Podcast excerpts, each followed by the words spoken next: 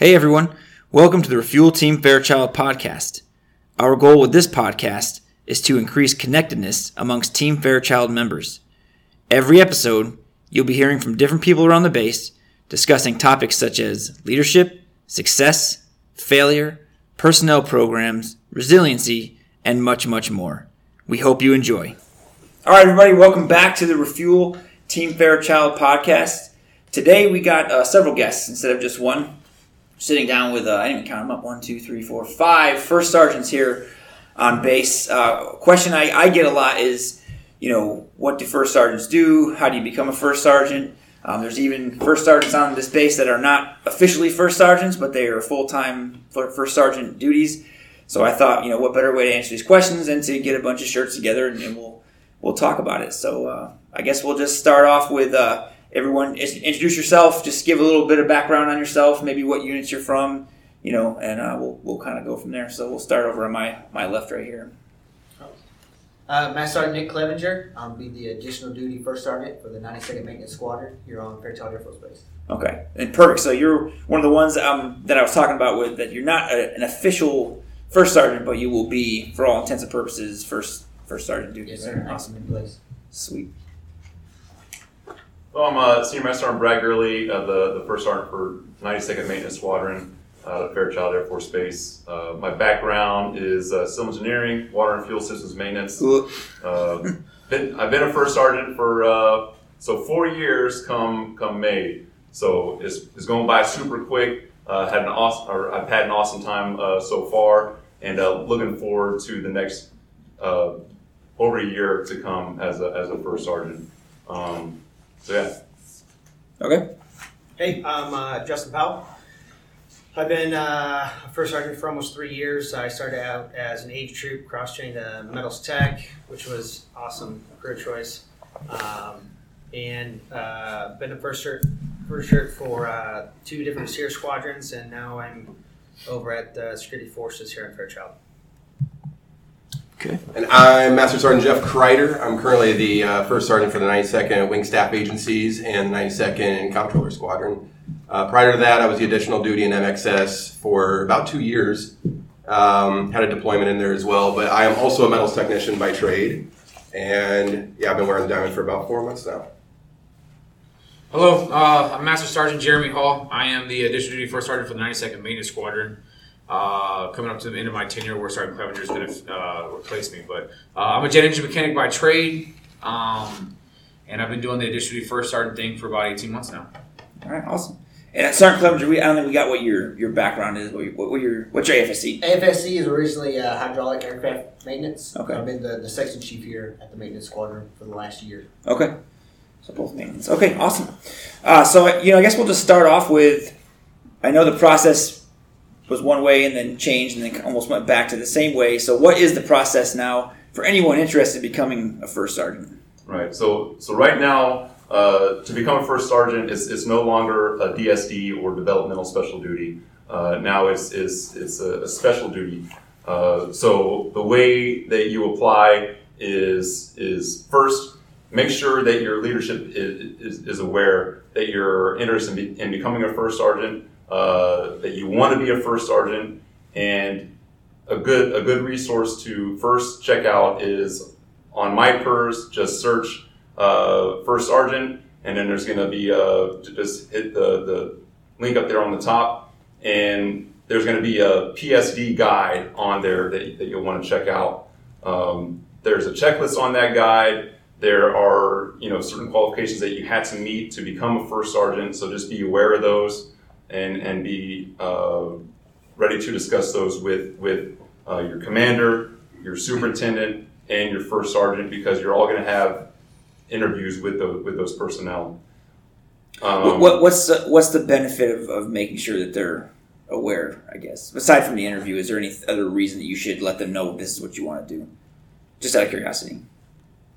So, like for me, right? So when the um, I knew the career advisor spot was opening, I went to my superintendent in CE and said, "Hey, I'm interested in that." And he actually made a phone call up to the MAJCOM functional to make sure that we were they were going to be releasing folks from my career field in the background. And I know he kind of gave me a good word to the FSS chief. So that's why I'm asking: is, is it kind of a similar benefit for y'all? That's exactly what it is. It's really just making sure they're in the loop so they can go to bat for you, right? Gotcha. Because there's there's different levels of you know the application for the first sergeant duty, right? So. Mm-hmm. Um, so yeah, everything senior senior Gurley was talking about is, is really just making sure everyone's in the loop of your intentions that you want to be a first sergeant. That's that's the professional side, right? Right. Personal side, you also want to make sure that family's on board as well. Because Yeah. this is a very unique position. We get calls at all hours of the day, right? There's going to be there's going to be long hours.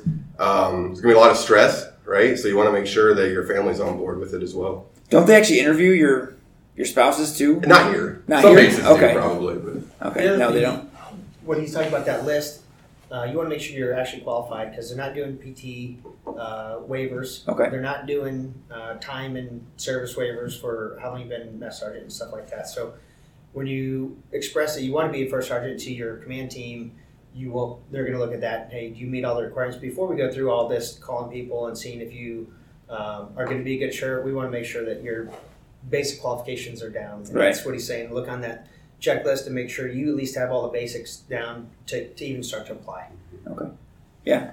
And then, uh, and then as far as selections, it's, it's biannual for the selections, just so everybody's aware of that. And it explains it in the, in that PSD guide. Uh, it actually has all the, all the class dates, uh, for, for the, the, the First Sergeant Academy on that guide. So it's, it's definitely a, a great reference to, to be from, um, to like know about, Right. be familiar with. Okay.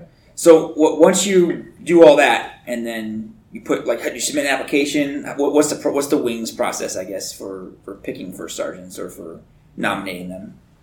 Right, so there, there's a, there's a, a call that, that goes out, um, like I said, it's, it's biannual. The, the call will go out from the wing and then it, it makes its way down to the squadron. Uh, and then folks will submit an application. There, there's an application process. There's actually, uh, the application is on, on the MyPERS website as well.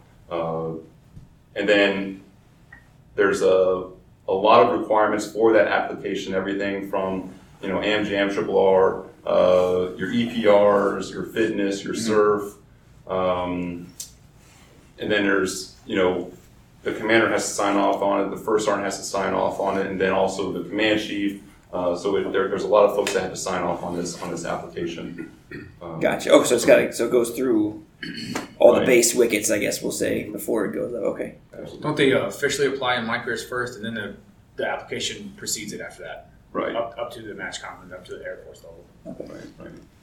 Okay, and yeah, the reason I asked that is because uh, I, I actually applied a couple years ago when it was still a DSD and it was very different from what you, you Yep. just described. So anyone that's thinking, oh, it's still the same thing, it's not the same process. So I guess just kind of a side question is for the, the additional duty shirts. I know that's probably more of a unit specific procedures, but what would you all have to go through to get selected for that? So uh, when I got selected to be a district first sergeant for the maintenance squadron, it was it was um, it was basically just a, a commander said he wants to fill that position, someone within the unit to assist the first sergeant, uh, and then our chief kind of started doing little interviews with uh, senior NCOs from around the unit. Uh, I, I've always uh, taken every opportunity that's ever given to me. So it was an opportunity that was thrown my way, and I jumped on it immediately. Uh, chief thought I had the right attitude for it and uh, the right demeanor to, to to assist the first sergeant. So uh, I interviewed with the chief.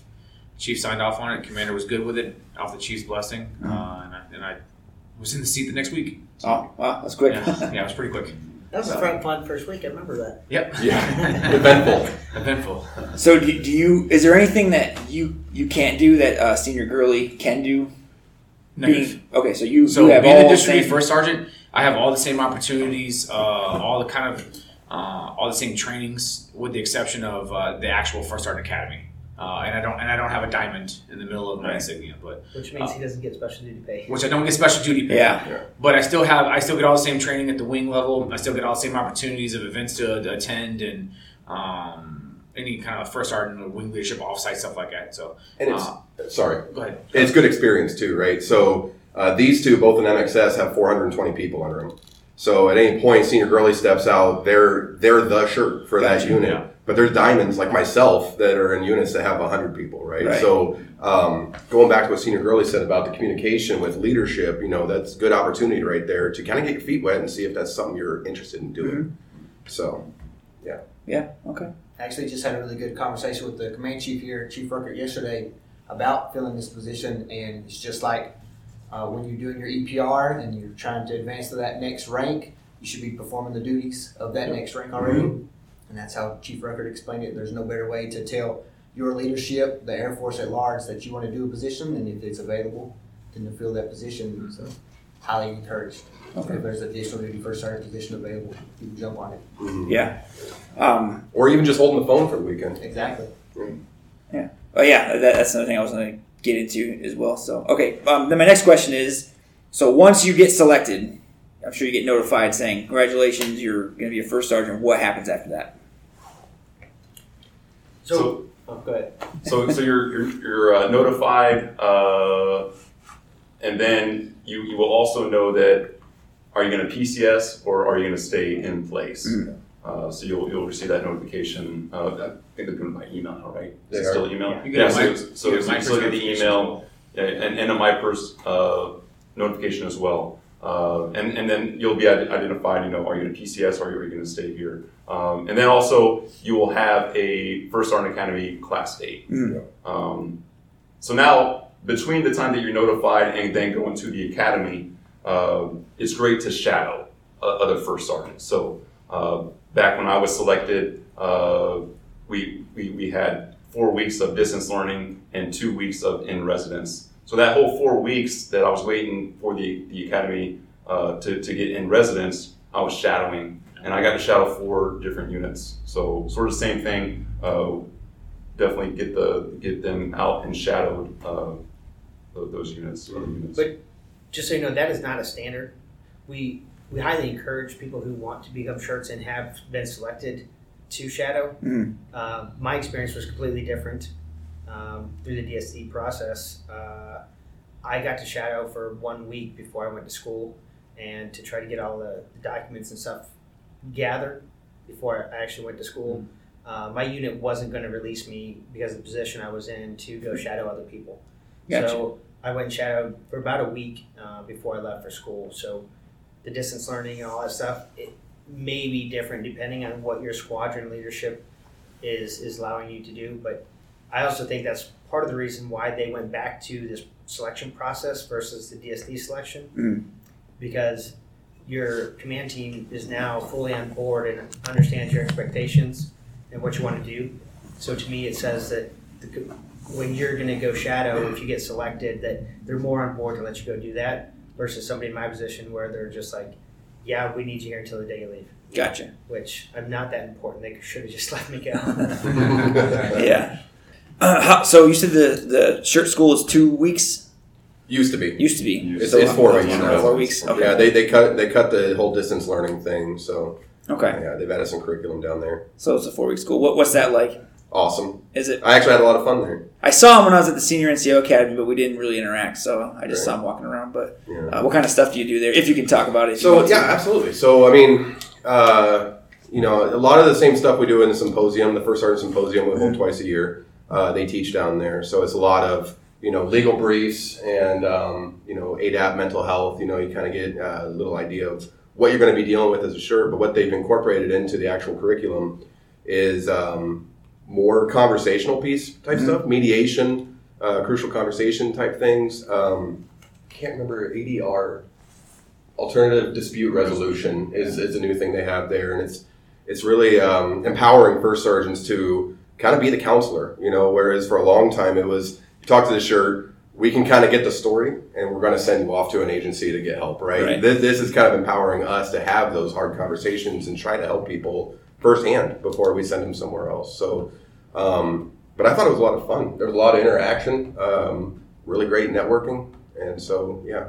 It was- it was it was really enjoyable. So did you do any training as far as a triad? Because I understand one of the reasons they extended that was to get you more involved with the triad portion. So Did that happen? they wanted to, but the uh, the issue we were having is you know all the, the, the COVID restrictions, right? So it was unique when I went. The class right before me was all um, Zoom. It was it was all interactive or, or online or whatever, virtual. Yeah, thank you. Um, when we went down, we were actually at the the Gunter Annex at Maxwell, Fun, fun. two weeks in lodging, we were on Zoom, and then the, the two weeks after that, it was in, In residence. class. Okay. So um, what they did do is they had us. Uh, they had lots of meetings um, between us and chiefs from around the Air Force, us and squadron commanders, and you know the whole dialect was about the triad, kind of their experiences with the triad, and what it's like, and, and all that. So Gotcha.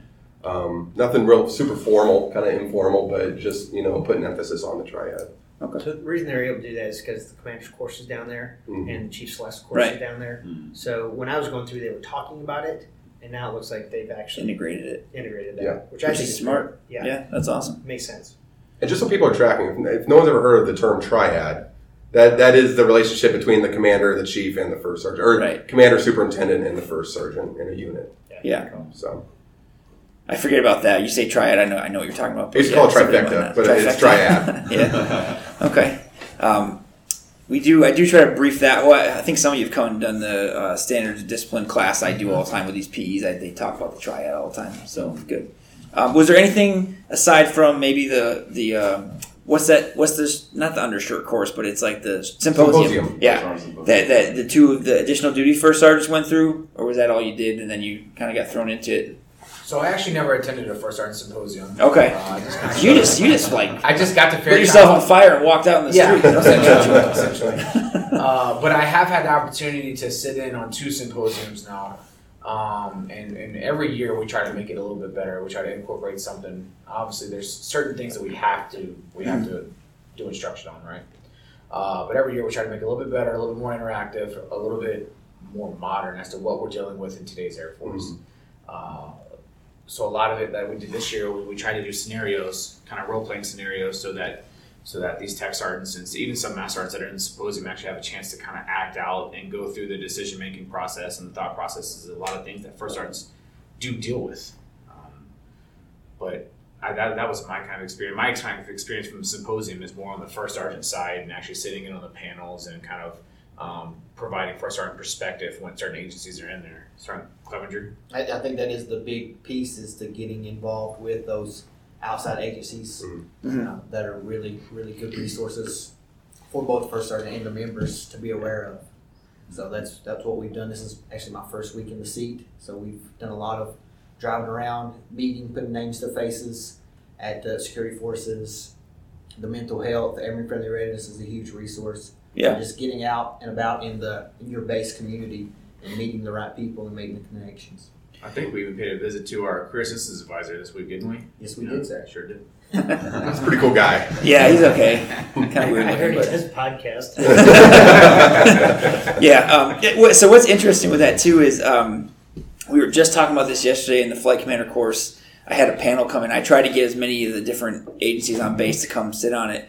Um, I don't know if it's a stigma, but I was always hesitant to call like legal or the ADC or the Area Defense Counsel as a superintendent of a flight before. But since I've been in the career advisor seat, they're they're like really helpful, nice people. You can absolutely call them and ask them questions, and there's there's absolutely no no reason not to call them. Basically, so um, That's because you're not in trouble on this side of it. yeah, I know, right? um, you know, but like even before when I was a superintendent, if someone would have an issue, I was just hesitant to call legal because I didn't really know what to say or what I could and couldn't do, or should the shirt be calling legal? I don't know. But after sitting in um, these classes and just having to deal with you know deal with them with training and stuff, they're yeah, it's good to know that those resources are out there and, and use them because they're they're definitely there. So.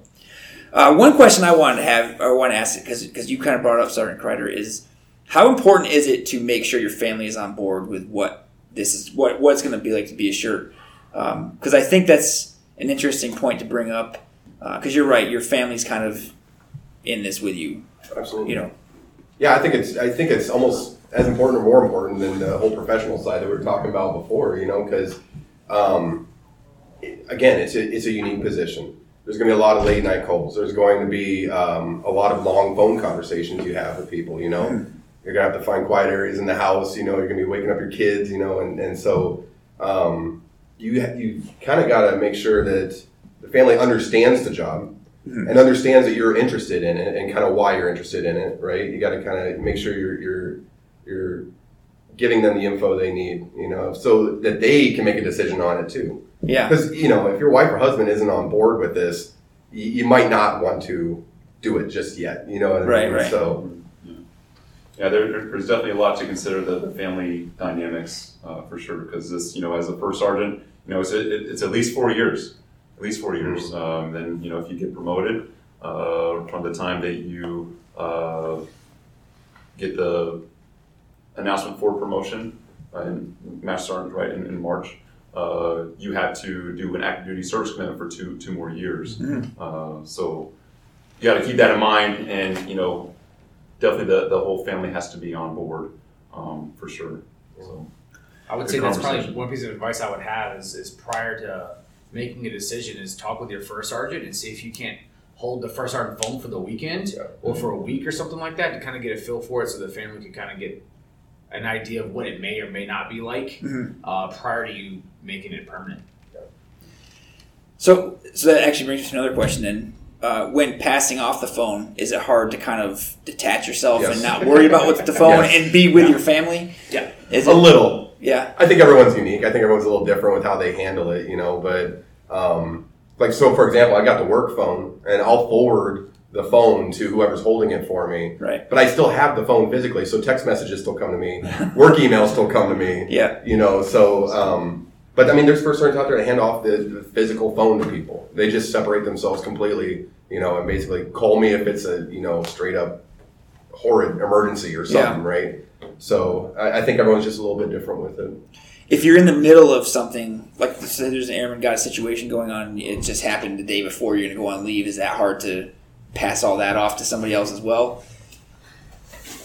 yeah, because you know if that if that does happen and and you're like sort of the primary person you know, mm-hmm. that's been taking care of that, it's, it's hard to to pass it on to somebody else because you kind of want to complete whatever you were working with that member. So Right. it, it, it definitely could, could be hard to uh, pass that on. But uh, you, you got to put it in, in a perspective and all things considered, you know, if, if, if you need that knee, if you got to take that knee, Take it. take it. Take that break. Um, Yeah. yeah, for sure. I, I, I know my, my first my first year as the shirt, you know, I was I was real real hesitant on, on passing that phone up, and and, and e- even to this day, I'm still kind of hesitant on, on passing the phone up, even though and I, and I got a full time you know additional duty, but that's just it's just me personally, you know, Yeah. kind of kind of how I am, you know, but uh, but since I've been a shirt, I, I know that I have to pass on that phone. Uh, I've got to take a knee. Uh, it's only best for, for my, my unit. Uh, so I got, I got to take care of myself in order to take care of that unit. So that's why I got to lean on, on, on those other on those others. But what the question was, what we were talking about was just forwarding the phone for like a weekend. Like, Yeah. know, we can still take leave. Right? Yeah, And if I'm on leave and I'm, I'm back home, I, I'm, I'm, I'm not going to mess with anything. If they got questions, they can call my personal number, right? But, Yeah. you know, we're, we're talking about strictly just handing off the phone for a week or Mm-hmm. whatever, you know, just simple stuff. I had no problem with that. When I first became a shirt, I was TDY about once or twice a month at least. So I got real used to handing the phone off to the other masters or tech sergeant. And so for me, it's hey, here's the checklist. If somebody gets in trouble, this is what you do. Here's the book. Here's phone numbers. All the other shirts on base have their phones on. If you have serious questions, call them. Mm-hmm. Yeah. Like I'm literally out of phone service, so I can't answer the phone. So I got I got no problem handing handing the phone off for me. Yeah, and that's that's a good point to bring up because I know when I used to take the phone for the shirt when I was in CE, I would do I would call another shirt before I would ever call him because I mean, you, like you said, you need to take you need to take a break. You know, that's what you're giving me the phone for. So if I call you with a problem, then what's the point of you even taking? Like you might as well just have the phone. So yeah, so that was a, that's another good point is to call the other shirts on base there.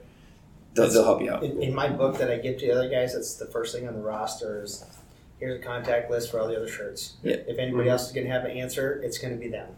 They're they're going to answer their phone just like they would for any other airman. Mhm. And when they see it's another shirt calling, they're most likely going to be be answering that phone right away. Yeah. Yeah. Because if us shirts are calling other shirts on a Friday night because we got a situation, or we're going to help somebody out.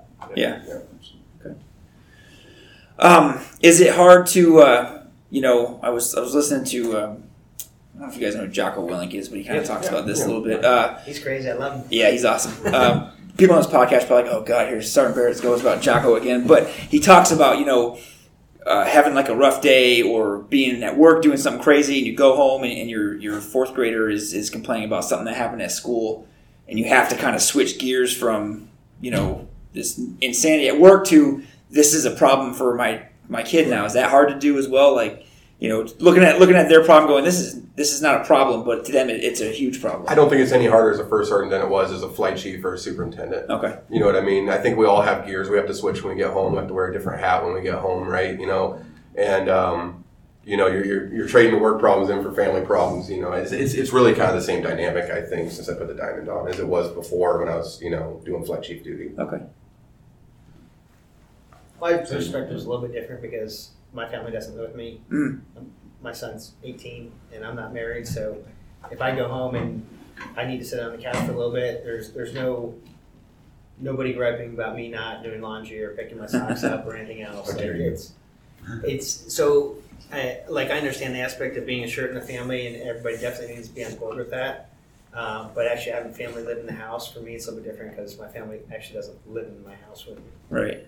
So I think I, as a shirt, I have a little bit more freedom to not necessarily take problems home, but decide when I need to take a knee versus a spouse telling me I need to take a knee. Right. Um, because I'm sure you guys as spouses at some point in time are like, all right, we need to we need to get that phone up. yeah, for sure. Yeah. Well, a lot of times my wife will see that I need to take a break before I ever even notice it. So Yeah. that's usually, in fact, usually she sees it before I ever notice it. So, so I guess I guess we'll just kind of go into what you know what it's what it's like. So, what, what what are some of the amazing things about being a first sergeant? So I think for me, it's just that you know that sense of purpose that you get. I Mhm. mean, it seems like every day, uh, you know, you're you're impacting somebody's career or lives. Um, you know, the the interaction that you have with the personnel, um, and, and and it can be something as simple as, as helping them out, you know them out with with the finance uh, problem. You know, but down the road, that's that's going to help them out. Mhm. Um, and then and then you know we, we have the you know some some more serious things you know um, you know especially you know with uh, you know suicidal thoughts ideations sometimes we're the, we're the first person that, that they, they will call Yeah. and having somebody tell you that sure uh, you saved my life that, that, that day or that night um, that goes a long way knowing that, that you've done that and, and being able to help that number Hmm. So definitely that, that sense of purpose and, and uh, is, is, is huge For me, it's also getting to share in some of the accomplishments that my guys, my guys um, get to, right? So um, during promotion season, especially if I know that I've worked with somebody and I've provided some assistance or maybe some mentorship or guidance, and then uh, they've taken what we've talked about and they've actually applied it, now they're they're achieving these great, huge milestones within their career. Getting to a, getting to share that accomplishment with them and getting to to to, to congratulate them. Uh, it's one of the brightest days of my day. And I know it's uh, something that I'm trying to pass off Sergeant Clevenger and, and Sergeant Grill and I do it a little bit is we schedule positive things for the beginning of the day or the end of the day, Mhm. just so that we can start our day off strong or we can end our day off on a great note. You know. Um, this morning, the first thing we did was hand out supplemental staff sergeant stripes. That was the first That's thing. awesome. Zero six thirty this morning, we, we went to an airman's work center and, and handed out stripes. So um, I, I just I I love being able to work with guys and, and having that sense of responsibility to take care of my airmen. Um, and then getting to sharing those accomplishments once they achieve those great milestones is just an absolute uh, kind of a pleasure I've had doing this. Um, well, I guess for me, it's uh, uh, obviously along the same same lines as that, but being part of uh, a leadership team, um, as we talked about the triad earlier, and seeing the squadron move from a negative space to a positive space, just as a whole, um, because you either help somebody out individually or a group or a section. Um, if, if you are able to get a group of people from a negative light into a positive light, and they all go in the same direction. Um, and then maybe not even realize all that at, at once, but then looking back six months, looking back a year later at that, and seeing like the accomplishments that you had in that time frame, and then those guys coming up later on, be like, hey, you know, sure, we still miss you. You know, we did this and this together. We went here, you know, went from A to B in, in a positive way. Uh, that is huge as long as is as far as the individual personal uh, goals and accomplishments as well. I think it's just cool, you know. Obviously, they touched on the dealing with people, right? You know, but um, personally, just being in a new environment in the Air Force, right? So I'm a maintainer, but I'm working with finance and legal, you know, and uh, IG and uh, PA and, and so on. So uh, everyone in WSA, you know, Sergeant Powell, he's maintenance by trade, but he's with security forces. Senior Gurley, you know, he's uh, he's CE by trade, but he's in a maintenance squadron now. Yeah. So you know, getting a, a whole new, uh, getting it into a whole new unit and and kind of learn the culture. I think it's I think it's awesome. You know, and it's unique. There's That- not that- another position that really does that. That was my question that you just reminded me of was going from one culture into a completely different culture. Because I, I keep sparking your memory. Yeah, I know, right? It's like time because that happened. So I, I'm a CE by trade, you know, and then uh, I came into FSS and I just learned a ton of things about FSS I didn't know. A, lot of misperceptions that I had or preconceived things I thought, or most of them are not true. I don't think any of them are true actually. And so that that was kind of interesting to me. So that was what I was going to ask: Is anyone that kind of noticed anything about the unit that they're in that maybe they didn't? They thought they thought one thing and they got there and realized, wow, this is not true about this unit. You know, because to me it's fun. It's fun being in a different unit and seeing the Air Force from a different side. You know, So th- that's a very specific intent of the Air Force Mhm. doing that is to take you out of your career field, not let you go back as a shirt in that career field, uh, to give us new experiences and to let us see new things. Um, the three units I've been in so far, all completely different, Mhm. all com- not completely different missions with the two SERE units, but very, very closely related. Then come to security forces, um, the inner workings and, and behind the scenes stuff that goes into who's allowed to carry a weapon, who's allowed to check your ID at the front gate versus the cabins guys and the, and the dog handlers. Mhm. The dog handlers, not everybody can do that. That's a separate shred out in security forces. Right. I just see somebody's got a canine sign on their on their door, you know, like don't pet the dog. Yeah. Now I understand, like that's a completely different shred out. I would have never known that before. Did, did you have to? Sorry, I didn't cut you off. But did you have to adjust any of your methods or or the way you maybe talk to people going from one unit to the other, or were you able to just No. pretty much do the same thing? I, I I've never. well, I don't think I've changed a whole lot. The way I talk to my SERE guys is the same way I talk to security forces. Mhm. They may interpret it different, but I don't think that I've changed in the way I talk to them. Okay. The way what you need to change is is your outlook. Becoming a first sergeant, you're not just a, another master sergeant walking around as a leader. Um, you're now part of that triad that is moving the squadron forward, not just Yeah. a section, but a squadron. So you try to have that broader outlook. Like I tell somebody that they, you know, need to get a haircut as a tech sergeant or a staff sergeant. It's completely different when the first sergeant tells you that you need to get a haircut. So you got to think about that. Like, is this Yeah. guy having a bad day? Is his finances uh, in, in, in the toilet? Like, why why is he not getting a, a haircut? Mhm. So you think about that little stuff a little bit differently after you put on the diamond and you see how people react to you saying, "Hey, man, why does your uniform look like crap? Why why don't you have a haircut?" Uh, you know what? He's been sleeping in his car for a week and he doesn't have any money. Like that's serious. Like why didn't why didn't you wash your uniform? Well, I don't have any furniture in my house. I've been sleeping on cardboard. Like, don't you have a three month old? Yeah, I do. Okay, let's let's uh, let's get you some help. So it's not just a haircut anymore. It's not just a uniform. You have to look at that as a whole picture. Gotcha. So so you learned to like like you just said, just you know, this person isn't following the regs. There's maybe something behind it, and you, that's kind of your first thing that you go to now is Yeah, I don't. What's peeling back going to onion. yeah, what's I- going on that you're not doing Instead these of things. telling somebody to get a haircut, now I ask them how their day's going and Mhm. see what's going on, um, and see how their family's doing. And then if everything's good, I'm like, hey, buddy, you might want to trim that up. yeah, gotcha. Yeah, there's a lot of preconceived notions we have in the Air Force, right? You know, and so a lot of people that aren't in maintenance see maintainers as a certain way, or a lot of people that aren't in finance see them in a certain light. Everyone's everyone's people. They just do different jobs, and they have the same struggles, and they have the same worries. You know, and they all go through the same things: financial concerns. You know, um, you know, problems related to alcohol, stuff like that. You know, everyone everyone's really really similar, and you know that's the getting in the new unit as a diamond. That kind of opened my eyes to that. Is you know, my, my finance kids you know, talk the same way as my maintainers did, kind of. Maybe a little bit different, but you know, but there, there's a lot of similarities there that I, I didn't realize there were. Yeah, So Right. Yeah. Totally agree. They're still young airmen in the dorms. yeah, Yeah. Like that's not going to change. They're still going to do stupid airman tricks. Yep. That's not going to change. But yes, they have different jobs. Yeah. And you might have to talk to them a little bit differently. A com guy versus a SERE guy versus uh, security forces or CE. You know, uh, they might because of their job. They're in that job for a reason because they're they're steered towards that Mhm. because of mainly their personalities and the ASVAB scores. But you can't talk to a com guy the same way you talk to a security forces guy. You're probably going to get a different result. yeah, So you just got to kind of take out take that into consideration where you're working. Yeah, and that's kind of what I was asking in the beginning was was, you know, Be- between my units, I can talk to those guys the same. Yeah. They, they can handle everything the same. even as district duty first sergeants, within our own career fields and inside our uh, units that we would be assigned to normally if we were just working our actual uh, primary FSC, we work with other agencies so often that you kind of start getting a feel for what that unit's like too. Mhm. Um, especially when you're advocating for one of your airmen, no matter where you are in the wing. You do it so often and you get to know a lot of the different offices that you kind of start to understand a little bit about what they do as well. So it, actually helps you translate to your airmen too exactly what's going on.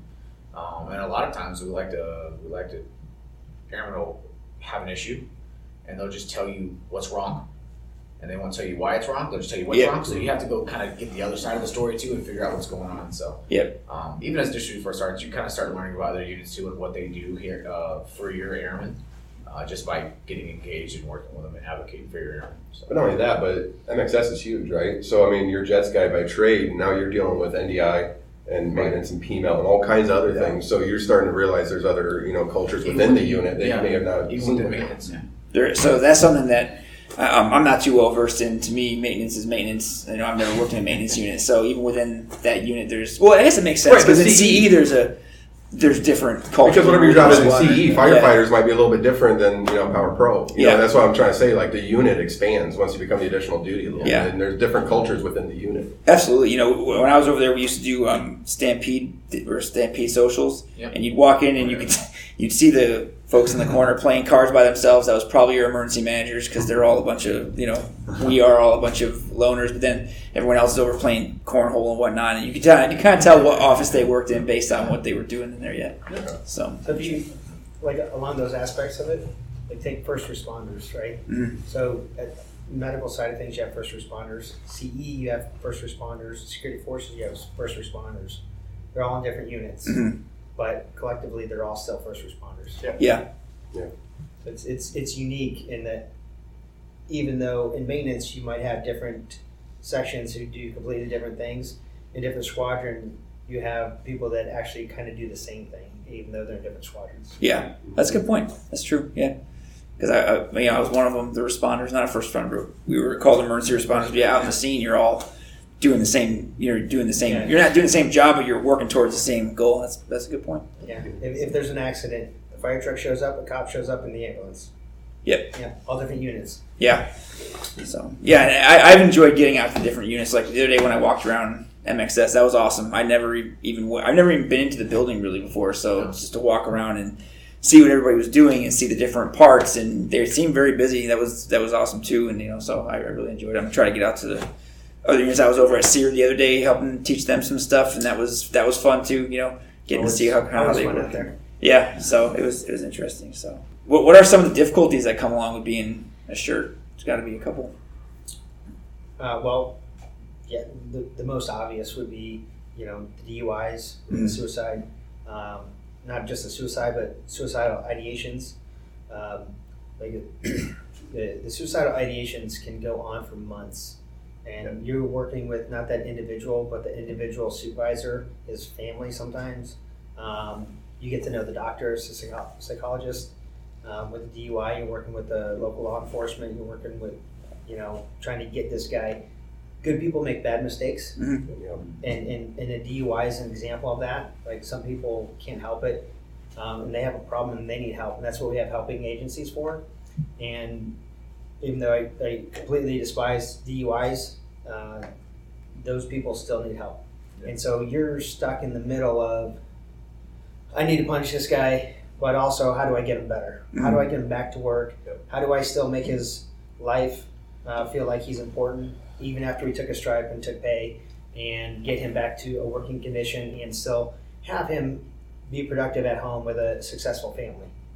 So there's like you you have to put that into um, a view. Yes, we're all airmen. He screwed up. I'm going to tell the commander and advise him to take a stripe and go down this road. But then you turn around and come back and like, all right, buddy, this is how to get better. This is this is the road we're going to take. So there's some struggles there, especially as a new diamond. Man, I really struggled with that a lot. Yeah. I'd say one of the biggest difficulties that I had um, when I first came into the office was the first sergeant office was kind of like the easy button. Yeah. We have an issue with an airman, take him to the first sergeant office. Uh, or airmen sometimes would just show up, right? and the first question I always ask them is, is, is does your supervisor know about this? Or your secretary? chief? And if they have supervisors and secretary chiefs have an opportunity to help an airman through a solution or help the airman through an issue until they reach a solution, then then then I will always encourage them to go back and try that. That for one, that's solving things at the lowest level, and B, it's also uh, allowing supervisors to become more experienced, Yeah. more knowledgeable, especially with other issues around base. So, um, there for a while was that was one of my difficulties, uh, but now we're, we're pretty good. So um, the, the message now to my unit is just empowering frontline supervisors to get to get involved with their airmen. I just call that allow your supervisor to be a supervisor. Yeah, And absolutely. Just like you said, empowering your your supervisors.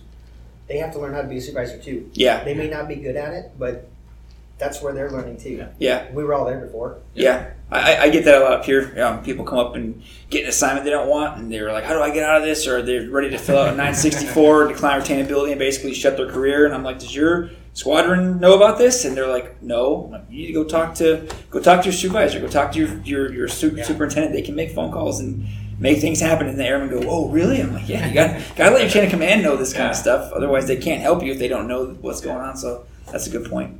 Definitely to uh, Yeah, and then, utilize that.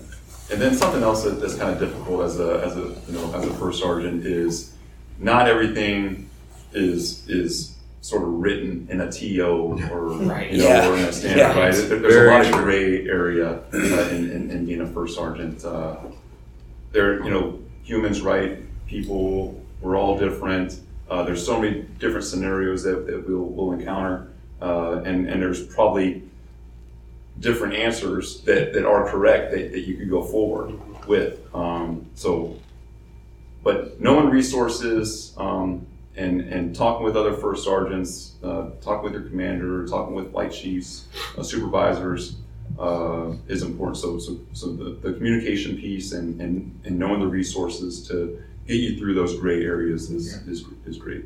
Yeah, probably especially when you first start the being you know you're in your first unit and one of those gray areas pops up and you Right. don't know what you should or should or can, could can and can't do too. I bet too. Absolutely. So That's interesting. where your other first sergeants come into hand. Yeah. The hand they come in handy real quickly right then. Well, so by the time you're first sergeant, you probably had some experience supervising a few Mhm. people. Yeah. So definitely we rely on our, our, our senior shirts that have been around for a little while and also just your own personal experience. Like Yeah. put yourself in that airman's shoes. If you don't know the decision, like how would you want to be helped? And, and that's usually the right answer. Yeah. Not always the right answer, not always the answer they want to hear, but it's if you help the airman how you would think that they want to be helped, even though you don't know the answer, that's at least going the right direction. Right. When I first put out my diamond, I was calling people all the time. Yeah. yeah Same. Yeah. You have to. Even even for what I do, uh, all the career advisors, we have a Facebook group chat thing, and I'm everyone is on there constantly like, hey, who's running this before? And then like three people will answer the question in about five minutes, and it's just it's just nice to have that support Yeah. to kind of go to because yeah, I don't I don't have all the answers, especially off the bat. I don't I don't know. I have to go ask people questions. So A lot of first sergeants also have connections in other commands Mhm. with other first sergeants, so we can even reach out sometimes to other wings, other commands, and see, hey, what's your wing doing with this, or how are you guys Yeah. approaching that? So, Yeah. Where'd you just PCS from? Blackman. So that's ATC, Mhm. and I just PCA'd from an ATC unit. So if somebody has a troop TDY down there, we're like, hey, do you know anybody down there and help them out?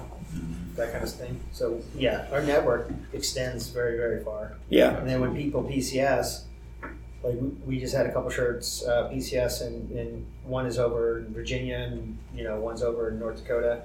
So if we have airmen that we know are going on deployment, they get stuck somewhere in that pipeline, like hey, you know that other first sergeant may not be able to directly help, but he'll give us a line to some damn base that can help. yeah, So the, the network of us even PCSing or PCAing within the shirt realm is, I mean, it just extends. yeah. Real helpful. So is that something that's difficult? So for me, I have a hard time asking for help. I'm one of those people. So when I first got to this job, it was kind of hard for me to call people and say, "Hey, what do I do with this?" or "How do I go about doing this?" I, I'm not good at that. So did anyone have to get over that as well, or was everybody pretty good at asking for help? Or So kind of an embarrassment factor, maybe a little bit. Yeah, you like- know, like but you- you should know in this or- yeah. Right, but in this position, it's, I mean, it's, it should be something that's um, done quite often because we're Yeah. dealing with people's careers and their lives and stuff. You yeah. know what I mean? That's how I got over it. I don't Yeah. want to give them bad advice, so Right. I have to. I have so- to get over it and just asking ask help for for help. them, asking help for them. Yeah, Yeah, yeah, basically, mean, yeah. yeah. You want to make sure you're pointing people in the right direction. and You know, if it's if it's an emergency type situation, you definitely Yeah. want to make sure you're on the right page. But more so of you know, you know, there's kind of a like a almost I wouldn't say a stigma, but when you're a shirt, you're supposed to be the shirt, you know. So is, it, is it difficult to ask for help? As in, like, hey, I need to take a break. Is does that be ever become difficult because you know some people may think that they're not supposed to become affected by certain things So or that was something I was going to talk about towards the end. Uh, was I think there's kind of a huge push, at least here at Fairchild for sure, um, of commanders and chiefs checking in on first sergeants, right? Yeah. Uh, chief, uh, first sergeants checking in on first sergeants now. Uh, our wing commander here, every time he sees a first sergeant, he asks one question first. When's the last time you gave up your phone? Yeah. They want to make sure that we're taking that knee and that we're, we're taking that time for ourselves to make sure that we're we're uh, the, we're the best we can be when we are on call and we are on duty. yeah, Uh, but as a first sergeant, you're responsible to the unit, right? You have this desire. Most first sergeants have desire to take care of absolutely everyone in that unit. So it does get challenging to sit down and say, "Hey, look, I got to take a knee." Mhm. Um, but I think that we're doing a much better job, at least here at Fairchild, of making sure first sergeants are giving up their phones and they are spending time with their families and they are de-stressing and relaxing, or in Sergeant Powell's case, getting out in the woods and doing some fishing or or some uh, snowboarding or whatever he could Just do. take my gun for a walkabout. There you go. there you go. So. yeah. I just I was just curious about that because I know that's something that I, I struggle with asking people for help or admitting that I need to take a break myself. So But even I think I think there's even first sergeants that go out there and they get professional help too from Yeah. time. Oh, yeah. yeah. There is. They'll step out. They'll step out of the office. They'll hand over that phone and they'll go. They'll go talk to somebody, whether it's an MFLC, military one source, or I mean, Um, there's I know need to a make few commanders. even commanders will go out and do that now. Yeah. So there's a big push Yeah. to make sure that that all everyone in the Air Force's mental health is, is on point. yeah, So, And that's, that's coming from a position of, of power, not weakness. You know, when you, Yeah. when you finally get over that, that whatever the hesitation is to go seek help, you know, Yeah. that's that really says something about you. I mean, that's good stuff right there when you go out and get help. So that brings up this, this, another situation. As a first sergeant, you have to, at some point in time, recognize when your commander and chief need a break too. Yep, absolutely. Um, the situation that we were just going through, like I told my commander, hey, I, I think you need to talk to mental health just to talk to somebody. yeah, He's been around a long time. He, he's an awesome dude. But the situation that we just went through, I could tell like he needs to take a knee too. yeah, Um, so, you know, you might be a master sergeant, first sergeant, but you still have to look out for your commander too in that realm. Uh, aside from just being an advisor on people getting in trouble and, and the way the unit's going, you once you get to know your commander, you can have that report and be able to tell him, hey, sir or ma'am, you, you, you might need to take a break. And other first sergeants too. Is it is it difficult to build that type of rapport with your commander or superintendent? I think it's like with any relationship, you just gotta, you know, you gotta kind of build it slowly. Yeah, Build a trust factor, right? And then, um, yeah, and then uh, communicate. Make sure Yeah. you're communicating with your triad. You know, learning the culture, learning kind of where, where they're coming from, and uh, internalizing it a little bit. yeah. Because I mean, it's one thing to say, hey, your your boots on blouse, but it's totally different to walk in there and say, hey, I think you need to. I think you, I think you're. I think you need to go take a break and do this. Right. It's a completely different relationship. I think you need to have with somebody. Well, maybe not, but for them to actually listen to you, I guess I would say. Right, and, and that goes back to what he's saying. You, once you build that relationship, you'll be able to walk in there and tell them that. Yeah, It might not be always the easiest thing to do, but you still have that rapport and relationship that you should be able to go do that. Right. interesting. Okay. They're still human beings. They're still airmen too. Even, Right, so- even though they're the commander. Yeah. Again, they're people. Well, know? and I think they appreciate it because, like, I think I don't remember who said it, but yeah, how often does somebody come to your office and say, "Hey, how are you doing?" Right. You know, everyone it's usually, "Hey, can you help me with this?" or "I've got this problem. Mm-hmm. Can you? What can you do to help me?" But how many people are really asking you, "How are you doing? What can I do for you today?" Right. And when people say that, do you actually tell them what they can help you with, or are you just kind of like, "Oh, they're just being nice," like, "Oh yeah," let me, like you know, if someone's in trouble and they go, "Let me know what you need," and they walk away, but they don't really mean that, you know. Are you saying when they ask us, what do we yeah, say? yeah. do- do I'm you- honest. Yeah, you're Oh, yeah, tell yeah. I'm like, today sucks. You know, went for a run last night. Yeah. Twisted my ankle, which is true, by the way. I twisted my ankle running around the base last night. And um, I say, yeah, it's just kind of a crummy day. I think it'll get better, though, because, you know, we're getting a new puppy this weekend, which is also true. Yeah. You know, so I'm honest with them. Yeah. You know, you, you don't, don't just push them off, especially the shirt. Don't be like, I'm great. Yeah, Or today kind of sucks. You know, have a dialogue with them. Gotcha. And that, that kind of sets the, um, the, the mode or the mood for them to open up about what, what's going on with them. if someone takes the time to come into the office or call the phone or send a text to check in on me, I mean that's that's not a that's not a rank to rank thing. That's not a peer to peer thing. That's just being a great human. Yeah. Right. Yeah. So I return the favor. I I, I engage with them. Uh, I tell them exactly what's going on. Obviously, there's a lot of things we don't give them detail on, right? But sure, if we're dealing with difficult situations, I, I don't I don't want to tell them those things. yeah, Uh, and I, and I'm well, we had it what about three weeks ago maybe. Uh, young tech sergeant just stopped by and we were like, "Everything okay?" And he was like, "Oh yeah, I just want to come say hi, come see how you guys are doing, make sure you guys are doing okay." And I was like, "Classy move, I appreciate it, man. Have a seat. Yeah. Let's go. Let's go get a let's go get a coke real quick and uh, let's have a conversation." So yeah, I mean, Yeah. They, they take the time out of their day to come check on you. I, I give them the time to and actually engage with them. yeah. Uh, the the prior shirt in CE used to um, we walk around the building sometimes, and he would just. Sit, like people go, how you doing? He would say something weird to see if they would turn and go, what, what did you just say?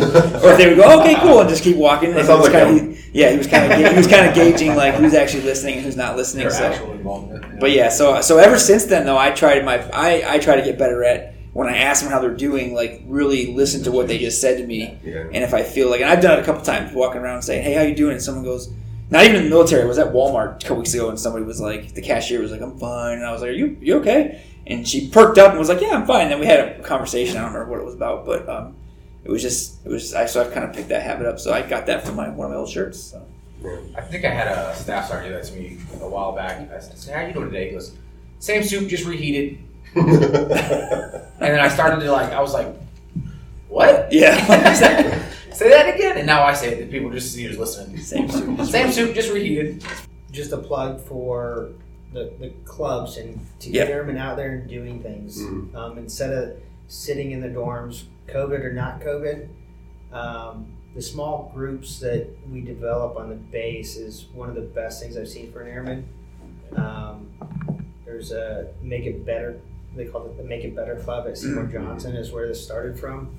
And we're trying to replicate that here. And it's the, the clubs that are developed by the airmen for the airmen and they're running their own clubs. So what we tried having a, a club fair this week, and with COVID, it just didn't work out. So we're going to try to do another one Yeah. in January, and that's just for here. But we've seen this work at two other bases, and if we can get it off the ground, uh, regardless of COVID, at least these not only the young guys in the dorms, but everybody has a piece in the pie. Any any social club that you want to be part of, whether it's um, diving, motorcycle riding, biking, snowboarding, gaming. Um, there's a lot of people on base that already do these things. Like CE has a video game thing that they do once a month, Mhm. and it's only for CE. Well, one of the guys contacted us when we put this club out there, like, "Hey, can I be the POC for this?" Like, yeah, that that'd be great. So now instead of just having CE young airmen come play video games with him, now he's going to have a bunch of people from the base. You know, so Yeah. that community for him just got extended, and now he's part of the leadership realm of running a group. So everybody kind of wins out in this, and it the main focus is just to get airmen to go do stuff, regardless of your rank. Yep. Um, or, or your position. We're just trying to get airmen uh, together to go do things and get out of the, get out of their isolation. Yeah, and we talked about that before we started, and I was gonna. I'm glad you brought that up. I was gonna ask you to plug that um, because that is something that I see an issue of right now is people feeling connected. Even even myself. I mean, I'm married and I have kids, but you know, these last for Thanksgiving we normally invite people over to our house, and Christmas is the same. And so this year I'm kind of I'm kind of feeling it. I'm feeling a little like ugh, you know, because it's just it's it's not the same thing. So that's good. I'm, so we're doing the club thing on base. And so where can people find information on that if they're curious about it? So we're working right now to go uh, the the uh, Fairchild homepage. Mhm. We're gonna eventually, hopefully, next couple weeks, have a link on there that they can click on. On SharePoint On or Share- on Share? Uh, the Fairchild homepage. Okay. I'm not familiar If with. you just Fairchild.af.mil. yeah, Oh, okay, gotcha. Okay, yeah, yeah. Fairchild. Google Fairchild. Yeah. Um, It'll be on there. Yeah, we're eventually going to have links, hopefully on the SharePoints and stuff like that. And right now, um, it's all emailed through myself and, and Major Swanson. And the base has, through the Shirt Network and the Chiefs, we've all sent emails out. So right now, it's all through email. Mhm. And then um, hopefully in the next couple weeks, we'll have a link set up with the base. And people can actually just click on the link and find a group they are interested in and join that group. And if there's no group they're interested in, they can put in a plug to start a new group and just start a new group right there. Okay, that, good. That was my next question. Was how do they how do they start? So they that's the forward-looking goal for the next couple months is to get that link up and running, okay. um, as well as get all these groups together and, and start doing whatever group you know they, they want to do. But it's uh, it's a process, Yep. and with COVID, it makes it even tougher, even for us trying to start this thing. But we're that's what we're working on. So hopefully here in the next couple months we'll have an up and running link that people can just even a PCSer coming into the base.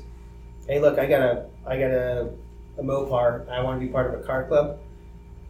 Thanks, sponsor. I appreciate you shooting me an email, but now I already have a club that I'm involved with, even just showing up to the base. Right, right. Yeah. So they get here already feeling that they get They, people. they can already are a part of something before they even get to the base. Yeah. Um, so it's it's pretty cool. Okay.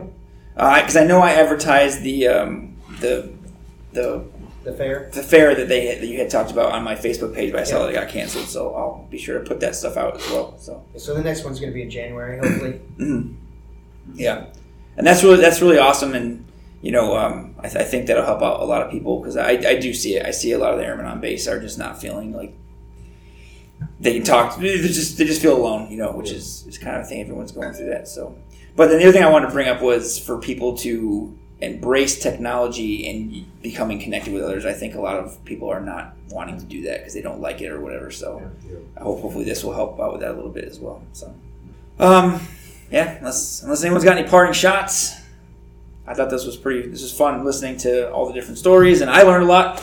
So I definitely need to be better at calling the FSS shirt and see how she's doing time to time. I'm bad about that. Um, so thanks for thanks for pointing that out. So yeah, real quick, we we were touching on it's just kind of a hard year. It's been a hard year. It's a hard Yep. time of year, right? So a lot of airmen are away from their families for the first time during Christmas, and New Year's, uh, and all that, uh, or the, the holidays in general. So um, socially distancing shouldn't also translate into emotionally distancing. If you're having a hard time, please reach out. You know, people of any rank can reach out to people of any rank to check in, right? Um, make sure you're staying engaged with your peers, you know, with your subordinates, uh, and so on. So that, that's just my, my holiday uh, plug. You can still stay connected even though you're not face to face. Yep. Absolutely. All right. Good. Awesome. Well, appreciate you all taking time out of your day to come down and do this. Um, you know, uh, I know I, I just learned yesterday we have a, quite a few people who listen to this podcast that I didn't know about, so that was pretty cool. Um, but you know, if anyone has any questions, feel free to email uh, the email address that you're going to hear once I wrap this thing up, and then uh, reach out to us, and we'll we'll get you answers to those. So, all right, everybody, thanks for listening. Well, that's it for this episode of Refuel Team Fairchild. If you have show ideas, people you'd like to hear from, or if you'd like to be on the podcast, email us at fafbcaa at gmail.com.